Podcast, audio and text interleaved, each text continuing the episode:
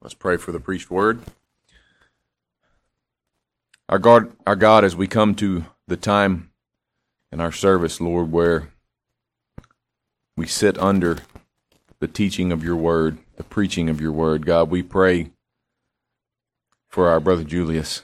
God, we pray, Lord, that you would give him strength, give him boldness, God, to stand firmly on your word.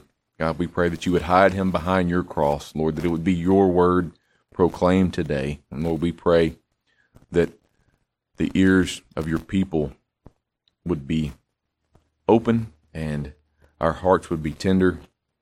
And Lord, that you would use your word to change us today. God, we trust that your word will not return void. And we thank you for that promise. We pray these things in the name of Jesus. Amen.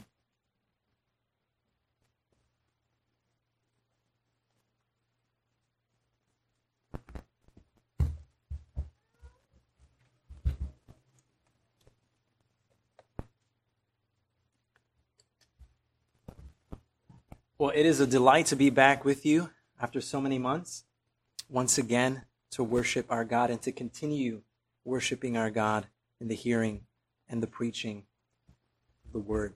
If you would turn with me to Ephesians, if you're not already there, Ephesians chapter 5. As we're turning there, I do extend greetings to you from Faith Community Baptist Church. We love you. We pray for you. It's such a delight to think about the camaraderie that we have in our association as the churches met and gathered this past week. Praise the Lord. Praise the Lord for his church and for the association of churches.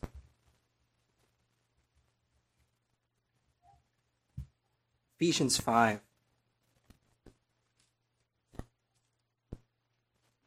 In our text, our text this morning will be verses 22 to 33.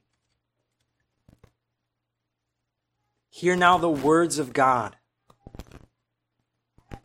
Wives, submit to your own husbands as to the Lord. For the husband is head of the wife, as also Christ is head of the church. And he is the Savior of the body.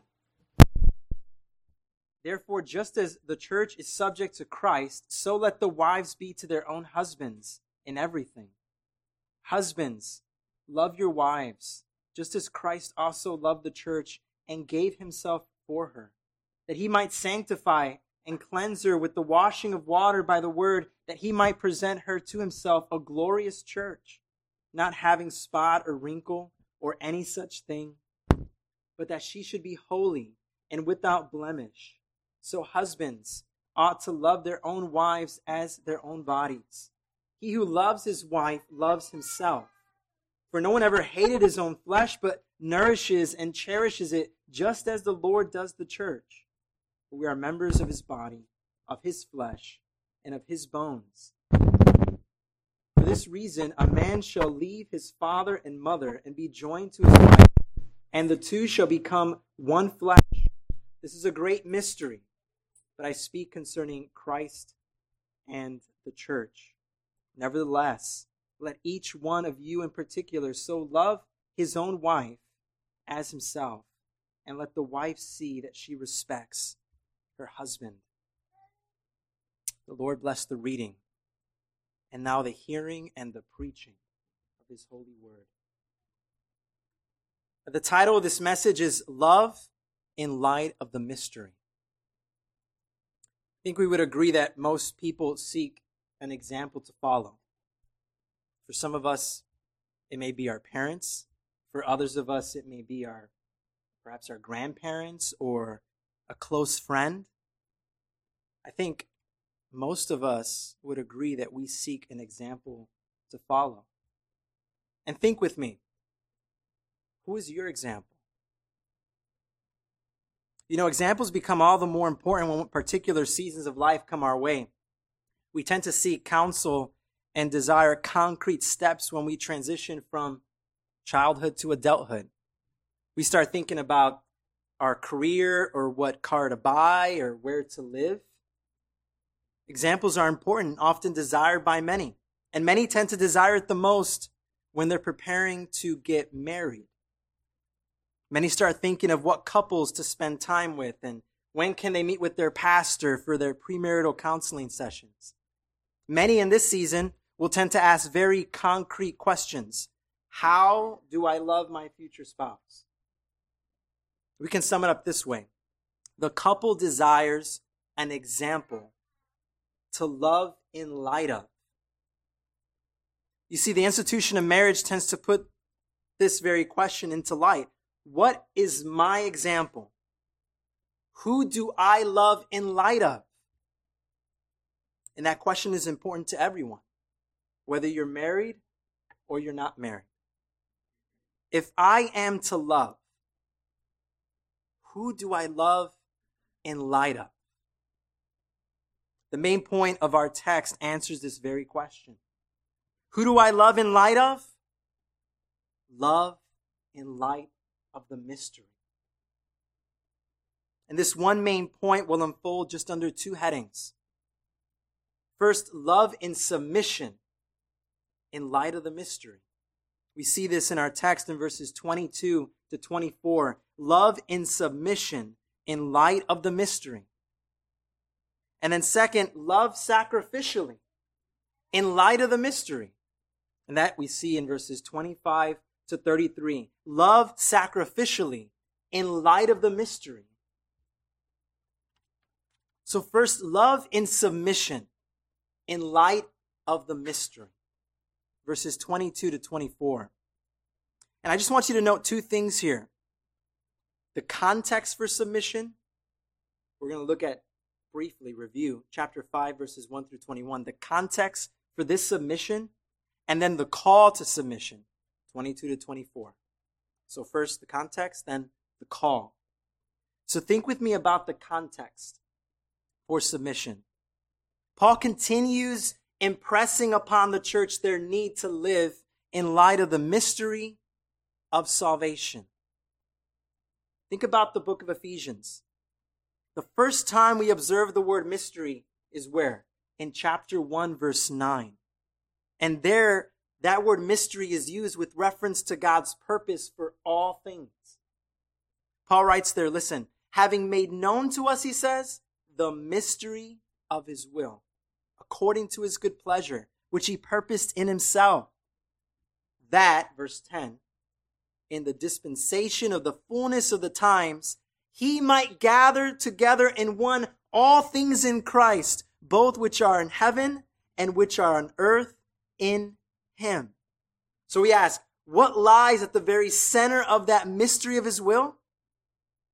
We can say God's marriage, as it were, with his people. As one wrote, behind the creation of all things stands God's purpose to accomplish the wondrous marriage of God and his people. We see this continued in chapter 1, verses 11 through 12. Hear how Paul continues there. He says, in him, Christ.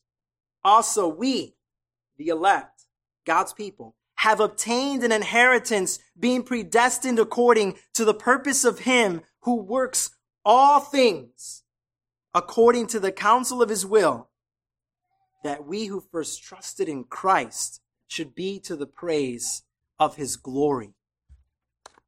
You see, this context for submission is the mystery that was once hidden and now revealed. And what is that mystery? It concerns God's marriage to his elect. This is the mystery of salvation concerning Christ's marriage to his people, unpacked. We see this unpacked in the first three chapters of Ephesians. And then in chapter four, what do we see there? We begin to see exhortations and admonishments, all in light, all in view of that mystery. So we have the revelation, you could say, of that mystery, chapters one through three. And then we have how to live in light of that mystery chapters four through six. So that's kind of the broader context of Ephesians. Think with me more immediately now at chapter five. Paul has reminded the church that the love to which they have been called is first rooted in the fact that they are children of God. Notice the beginning of chapter 5. Rooted in the fact that they are children of God. And second, to be done in imitation of the Son of God. Paul writes there, therefore, be imitators of God as dear children and walk in love as Christ has also loved us and given himself for us an offering and a sacrifice to God for a sweet smelling aroma. So you see, this love originates from God. Paul writes, as Christ also has loved us. And then it returns to God. Paul writes, an offering and a sacrifice to God for a sweet smelling aroma. So it originates from God and returns to Him. And it is this love, as it originates and returns to God, that is characterized, notice in chapter 5 there, by light, verses 8 through 14, and wisdom, verses 15 through 21. This love, as it is worked out, is light that exposes darkness, and a wisdom that discards foolishness. And almost like a bookend to chapter 5, verse 1, Christ's love is picked up and it's summed up. Notice at the end of chapter 5 by the grace of submission. Paul writes in chapter 5, verse 21 submitting to one another in the fear of God. From chapter 5, verse 22 to chapter 6, verse 9, the one particular grace that is being applied is the grace of submission. But we ask, why submission? It's because this grace, which issues from the theological virtue of love, love is given by God's grace. This grace that originates from God and returns to God is the seal, or we could say the stamp of the visible mission of the Son. Now, what is this visible mission? It's visible because it's the mission of the Son that was seen with the eyes. As Ephesians 5 1 reads, Christ also has loved us and given himself for us an offering and a sacrifice to God. You see, the Son's visible mission was a rescue mission. And that rescue mission was really an extension of the Son's procession, his fromness the Father, his fromness from the Father in the world you see, the Son's mission affected a unique union with the creature in the world in a new way. That might sound technical. In other words, the divine person of the Son, who is eternally from the Father, came into time, and the result was, keyword, union. You know what the church has called this union? The hypostatic union. Simply the one who is eternally from the Father took to himself a real human nature.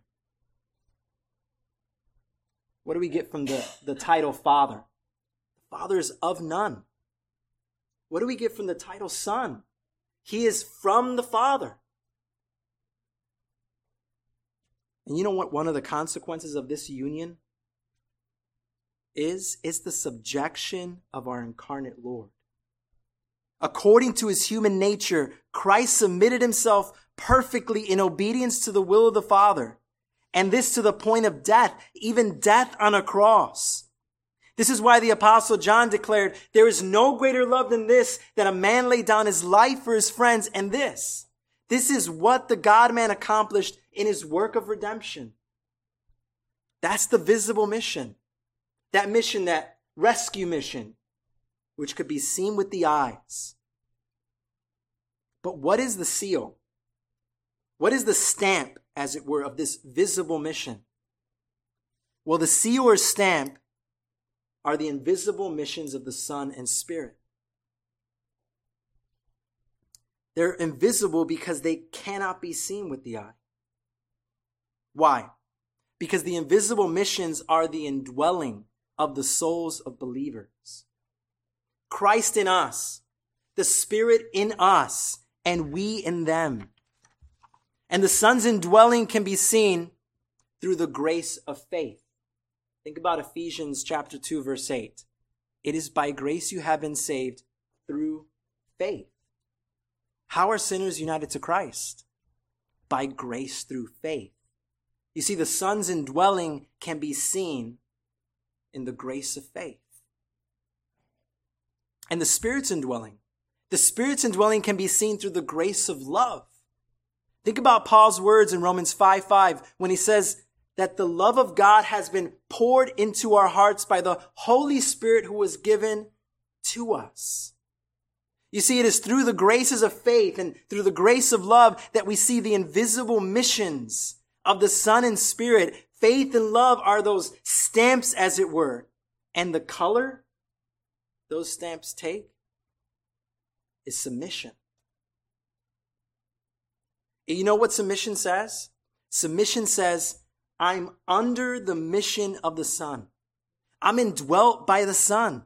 Think of the origin of the English word submission.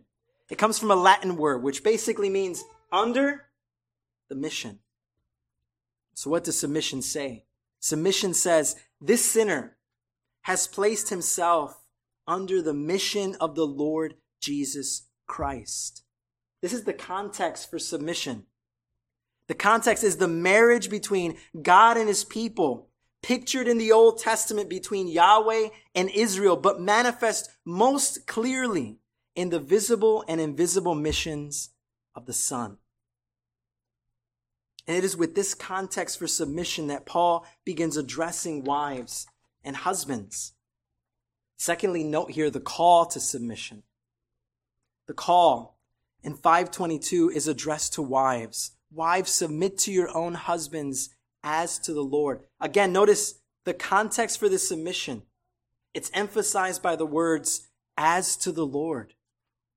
The apostles reminding the church of the context of this submission. The context is the economy of grace.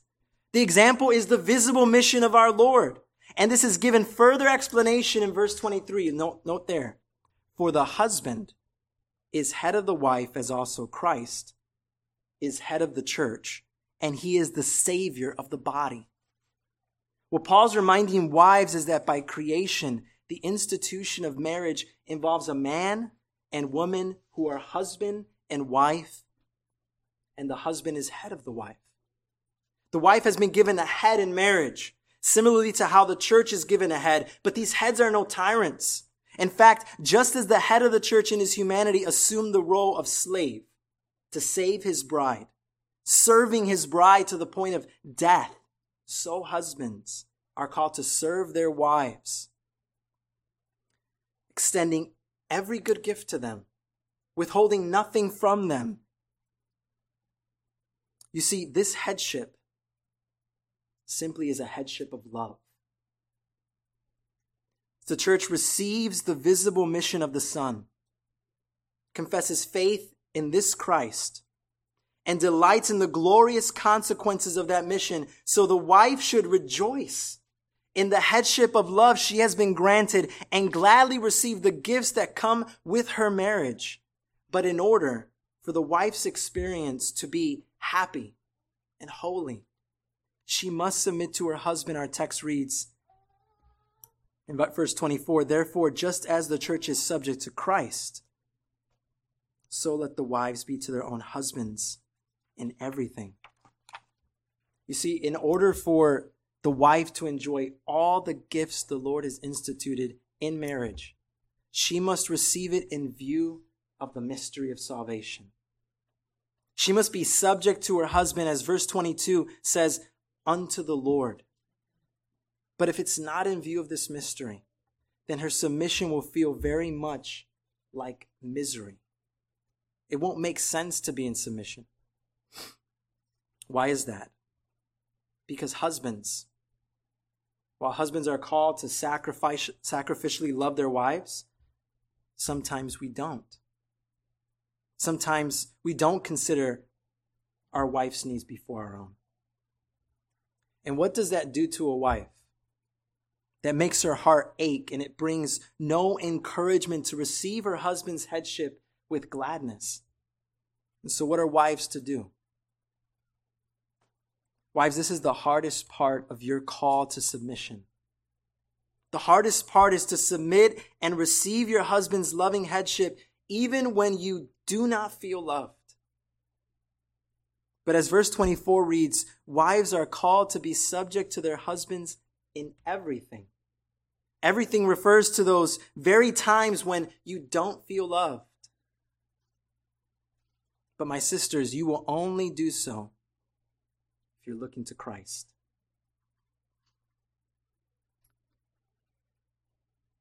You will only do so if you're delighting in his headship. But Christ promises to give his people grace. You ask for grace, and he will give you grace to love. He will give you grace to be subject to your husband as unto the Lord. He will give you the grace to submit to your husband in everything. Now, an important qualification needs to be made here. This text doesn't mean that receiving a husband's headship goes without saying, as if his sin is of no account here. No, his sin must be addressed. Wives, you must address your husband's sin, you must do so graciously. Though your husband is your superior because of the responsibility that he has been assigned by God, you are his equal in nature. You are an equal recipient of God's grace with him. So, wives, you are required to address your husband's sin, but address it graciously. Address it in the way that you would want him to address your sin. You may think, well, this is, in the heat of the moment, this is impossible with me. Your spirit may be willing, but the flesh so very weak. My sisters, you need to love in light of the mystery. You need to cry out daily for sanctifying grace, increase of grace, grace to gladly receive your husband's loving headship, and grace to submit to your husband and address your husband's sins even when he has not loved you as he should. In either case, it remains. You need to love in light of the mystery. And what does that look like? Heed his leadership over you. Honor his words. Listen to him attentively. Allow yourself to be guided by him. Put away pride and obey him in the Lord. Obey him with modesty, with gentleness, and with peace. My sisters, don't yield to the temptation that we have since the fall to master your husband. The Lord has given you a protector. The Lord has given you a provider love in submission in light of the mystery. And, saints, all of you need to love in this very way. The institution of marriage is but a picture of Christ and his church. Note what Paul says later in our passage. This is a great mystery, referring to marriage. But he says, I speak concerning Christ and the church. My brothers and sisters, you have been given gifts as the bride of Christ. The covenant he has made with you is the new marriage covenant, and in it you have blessings upon blessings, and they're poured over you day after day. Your husband has assumed a human nature. He was born under the common curse. He laid down his life for you. Are you rejoicing and humbly receiving the headship of Christ? Are you expressing your submission to him by gladly and readily obeying his commandments? Or do you feel unloved in the church? Do you feel unloved due to your sin or due to the sin of others against you in the church? Well, like wives, O bride of Christ, you are called to address one another's sins graciously Beloved, when you're not submitting to Christ's loving headship, when you're not delighting in obeying his commandments, you are not being subject to your head. But the call, the call to wives is the call to all the saints. Look to the visible mission of the Son. Look to his great work of redemption. Behold your incarnate Lord who has come and made you his bride. Trust in your Savior, rest in your protector, rejoice in your provider, and be subject to Him.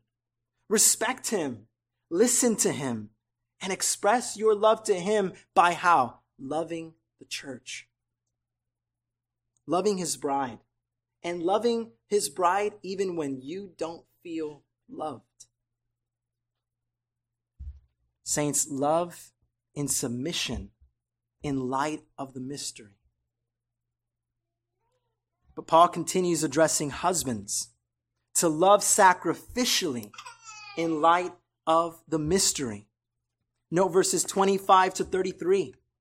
You know, much can be said here, but I want to focus on two things. First, again, the context for sacrifice in verses 24 to 27, and then the call to sacrifice in verses 28 to 33. So the context and the call. First, note the context for sacrifice. The context for sacrifice is the same for submission. It is the visible mission of our Lord. In the Son's visible mission, we have what again? An extension of his eternal procession in time. What happened? It affected a unique union with the creature. Again, that's the hypostatic union. And one of the consequences of this union is not only subjection, but we see the priesthood of our incarnate Lord. How is Christ what 523 calls the savior of the body? Verse 25 answers with, He gave Himself for her. In the priesthood of our Lord, He offered up Himself a sacrifice for the sin of His bride, the church.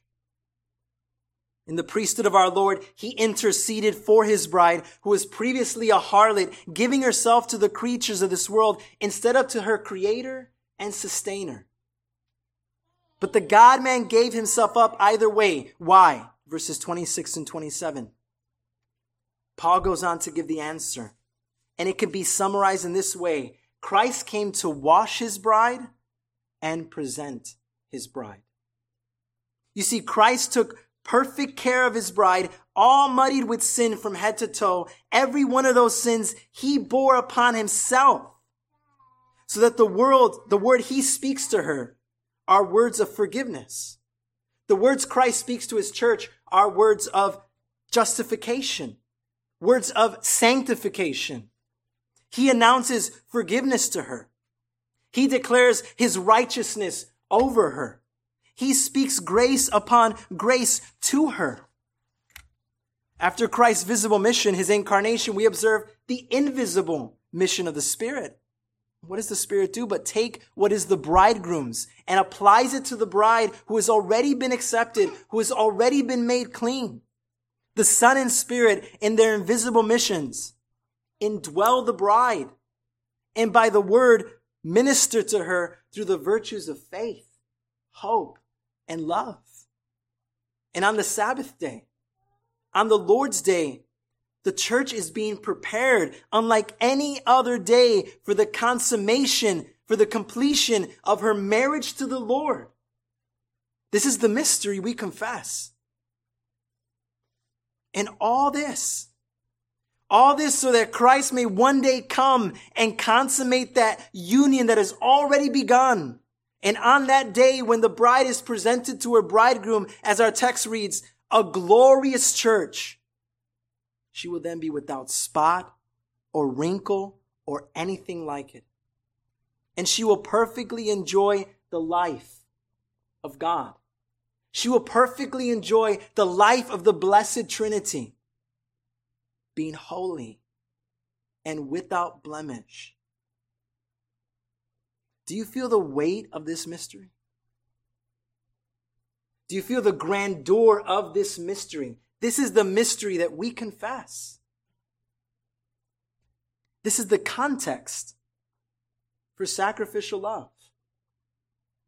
We miss this and we don't have it. And it is with this context for sacrifice that Paul begins addressing husbands. Note the call here the call to sacrifice. The call of verse 25 is repeated in verse 28. In verse 25, we have husbands love your wives just as Christ also loved the church and gave himself for her. And note in verse 28, we have so husbands ought to love their own wives. Here, the call to sacrifice is directed to husbands. The head of the wife is to be what? A sacrificial head. Remember, this is a loving headship. But Paul knows that in order for husbands to understand what this means, they too must be directed to what? The visible mission of the Son.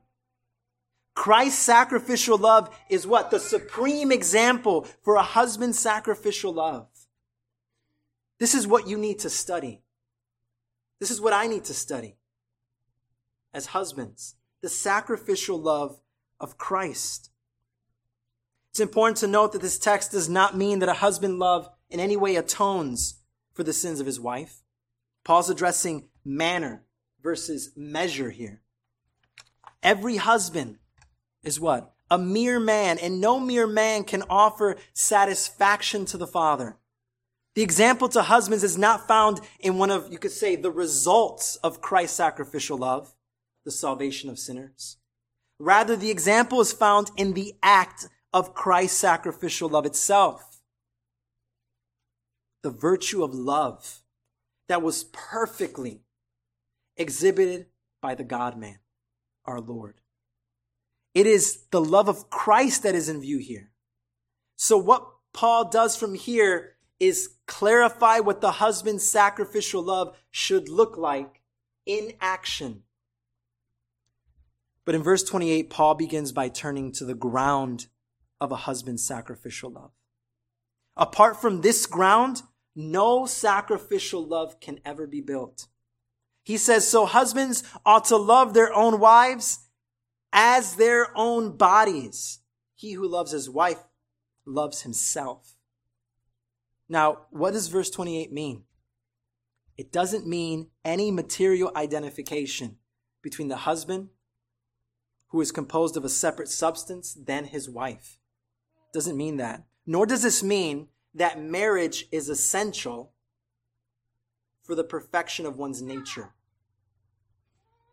But what verse 28 does mean is that the husband is to love his wife because he is in union with her. And this union is the ground for his sacrificial love.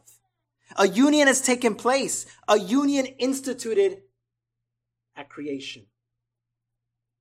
This is confirmed by verse 31. If you note there, Paul writes, For this reason, a man shall leave his father and mother and be joined to his wife, and the two shall become one flesh. So it's this union instituted at creation that serves as the ground of the husband's sacrificial love. It is this union instituted by God that sets the context for all the other particulars. So verse 28 stated broadly and positively is the idea that a husband's loving of his wife is like a husband's loving of himself because husband and wife are in a real union. The union of marriage. It's important to note that this is a mixed article of the faith. By mixed article, we mean that it could be argued for both from the light of nature, the book of creation, and the light of scripture. All this says it is incumbent upon a husband to love his wife. And so, if this is the case, and it is, then every sacrificial act of love is to be carried out in view of this union. The husband is to act from this real union that God has established between him and his wife. And this takes us back to Ephesians 5, note verses 29 and 30. This is how real this union is. Paul writes, For no one ever hated his own flesh, but nourishes and cherishes it, just as the Lord does the church we are members of his body, of his flesh, and of his bones. We can ask, what are the particular sacrificial acts of love that a husband has been called to? The husband is called to nourish his wife and to cherish his wife. To nourish and cherish can be understood together to refer to the care of both the temporal and the spiritual needs of the wife. But who, again, who is the husband's example? Christ. Note the words, just as the Lord does the church, for we are members of his body, of his flesh, of his bones. As one has said, we are made one with Christ, not only with his deity or his soul, but also with his flesh. This is the spiritual union, the whole of us with the whole Christ. In all this, we see that the relation between the husband and his wife, there's a likeness to that between a husband and his own body, and the relation between Christ and the church. Christ took the form of a slave to meet every single need of his bride. The husband is called to imitate him in denying himself for the comfort of his wife and in thinking of her needs before his own needs. Husbands, this is to be your preoccupation in view of the mystery of Christ and his church. But what about when the wife doesn't receive? What about when your wife doesn't acknowledge and you don't feel loved? Husbands, this could be the hardest part of your call to sacrifice. When you give yourself up and your wife doesn't acknowledge it. When you put her needs before your own and your needs are never asked about. But no, verse 25. Husbands are called to love their wives just as Christ loved the church. And what did that act look like? It was gracious. Christ extended himself to a harlot that was deserving of no lover. That act of Christ was sacrificial. A degree of service was extended that no, that in no way, no way can receive return. We ascribe praise to God. We don't give him something that he does not already possess in himself. It was gracious. It was sacrificial. It involved self-denial. Christ loved to the point of exhaustion. Christ loved his disciples with little sleep. Christ loved his disciples even when they accused him, even when they mocked him, even when they disrespected and dishonored him. My brothers, Christ's love is utterly unique, but Christ's love is the pattern for your love to your wife. But you can only learn to love in this way. I can only learn to love in this way if we're looking to Christ. We will only do so if we are delighting in, again, Christ's headship. And for this, for this we need grace. And Christ promises to give us grace upon grace upon grace. You ask for grace, and he will give you the grace to love your wife. You ask for grace and he will give you the grace to be patient with her, to hold your own tongue, to not bring up her sin, to not isolate yourself in selfishness. Brothers, you ask for grace and the Lord will give you grace to rule wisely, to guide her tenderly, to serve your wife and to forgive her when she sins against you. You ask for grace and he will give you the grace to pray for her when she sins against you, to know when to address her sin. And when love covers a multitude of sin and you do not address it, you ask for grace and he will give you grace to know how to address your wife's sin. But remember, she's a fellow recipient of grace with you. And that means when you address your wife's sin, do it graciously. Do it as you would want her to address your own sin. And above this, be ready and be quick to admit your sin against her, to confess that sin to her. My brothers, don't yield to the temptation since the fall to domineer over your wife. Love sacrificially in light of the mystery. Whether you're a wife or a husband, I exhort you with the very words of Paul.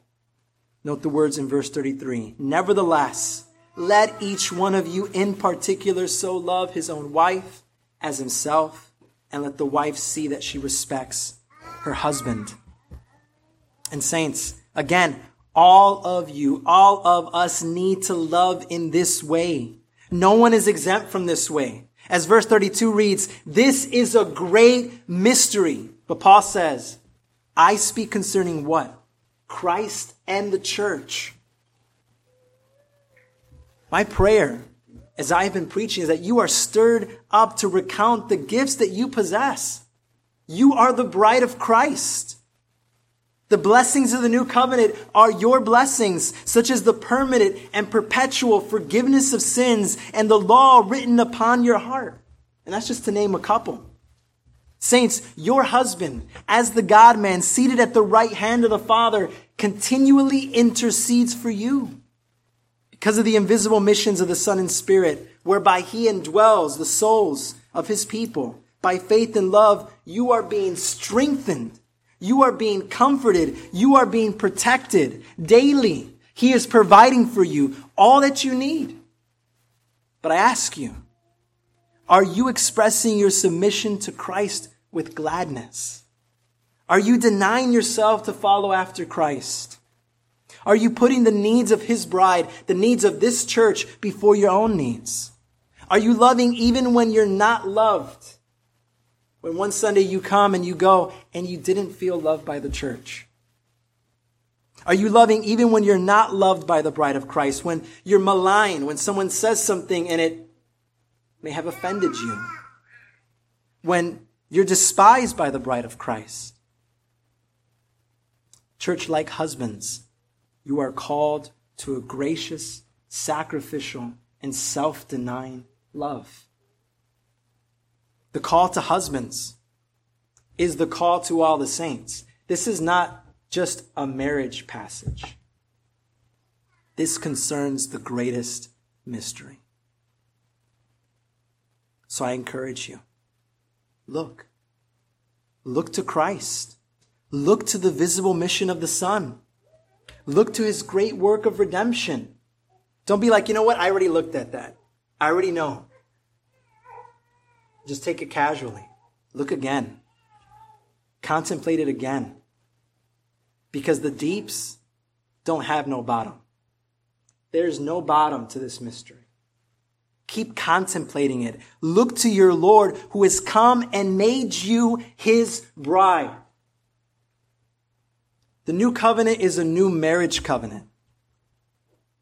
Don't just know the right answers to the Baptist catechism. Live in light of it. By knowledge and love, let us ascend and be conformed more into the image of Christ and learn to love his bride. Saints, love sacrificially in light of the mystery. And I know there are unbelievers present among us.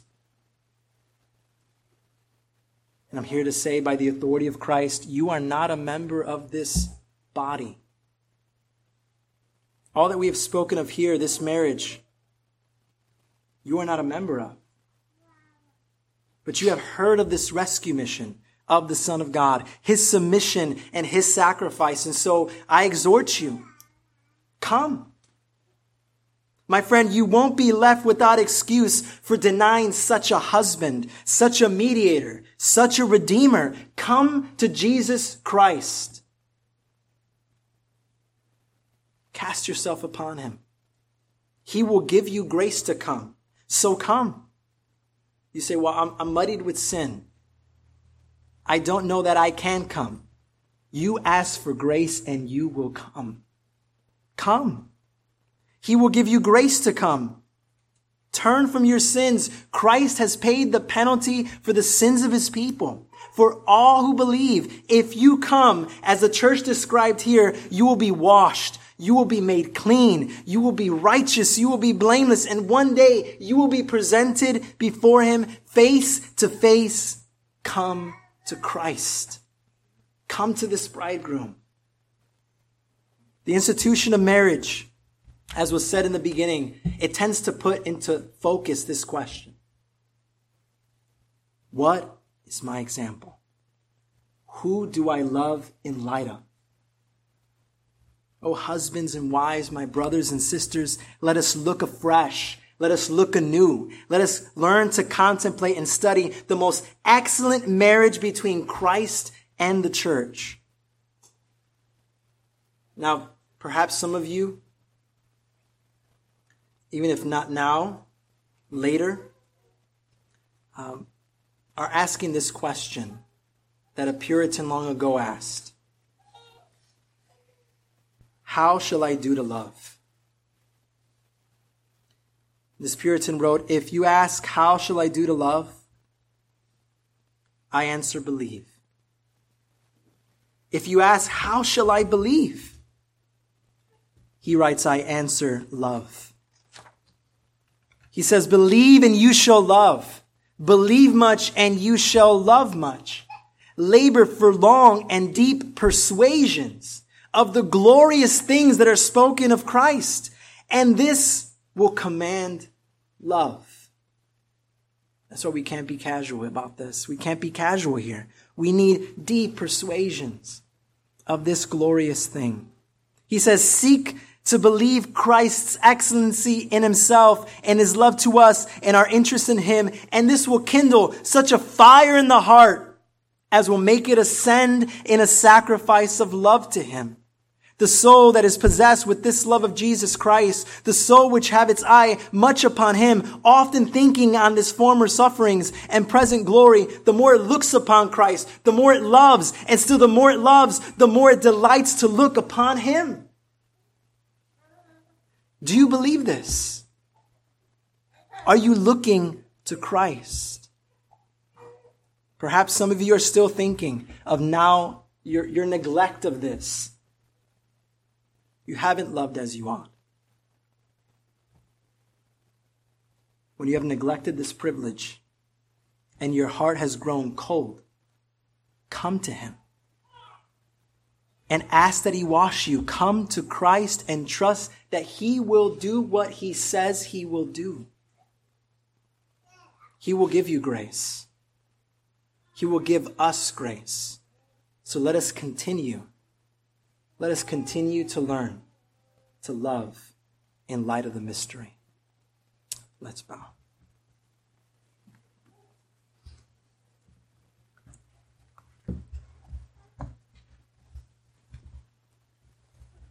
Our Father in heaven, we do confess our unbelief. We have not loved as we ought. And even when we have listened and we have heard how we should love, we still have failed to love as we ought.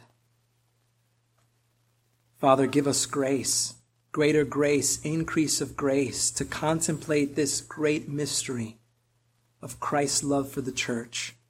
That He indeed, our Lord Jesus Christ, is our bridegroom, and we indeed are His bride. Oh, let us look afresh. Let us look anew. Let us take these truths which we have considered ever so briefly, but lay them up in our hearts and put them into practice in our lives. And if there be any sin within us, O Lord, that we have overlooked, Father, may you grant us grace to examine ourselves and to confess it and look afresh upon Christ, who by his blood and righteousness washes us. To remember that promise that if we confess our sins, he is faithful and just to forgive us of our sins and cleanse us from all unrighteousness. O Lord, we long for the consummation of this marriage. We long when we will not sin against our bridegroom anymore. We long for that beautiful vision of you. We ask for grace as we continue this pilgrimage home and heavenward. Through Christ, our perfect bridegroom, we pray. Amen.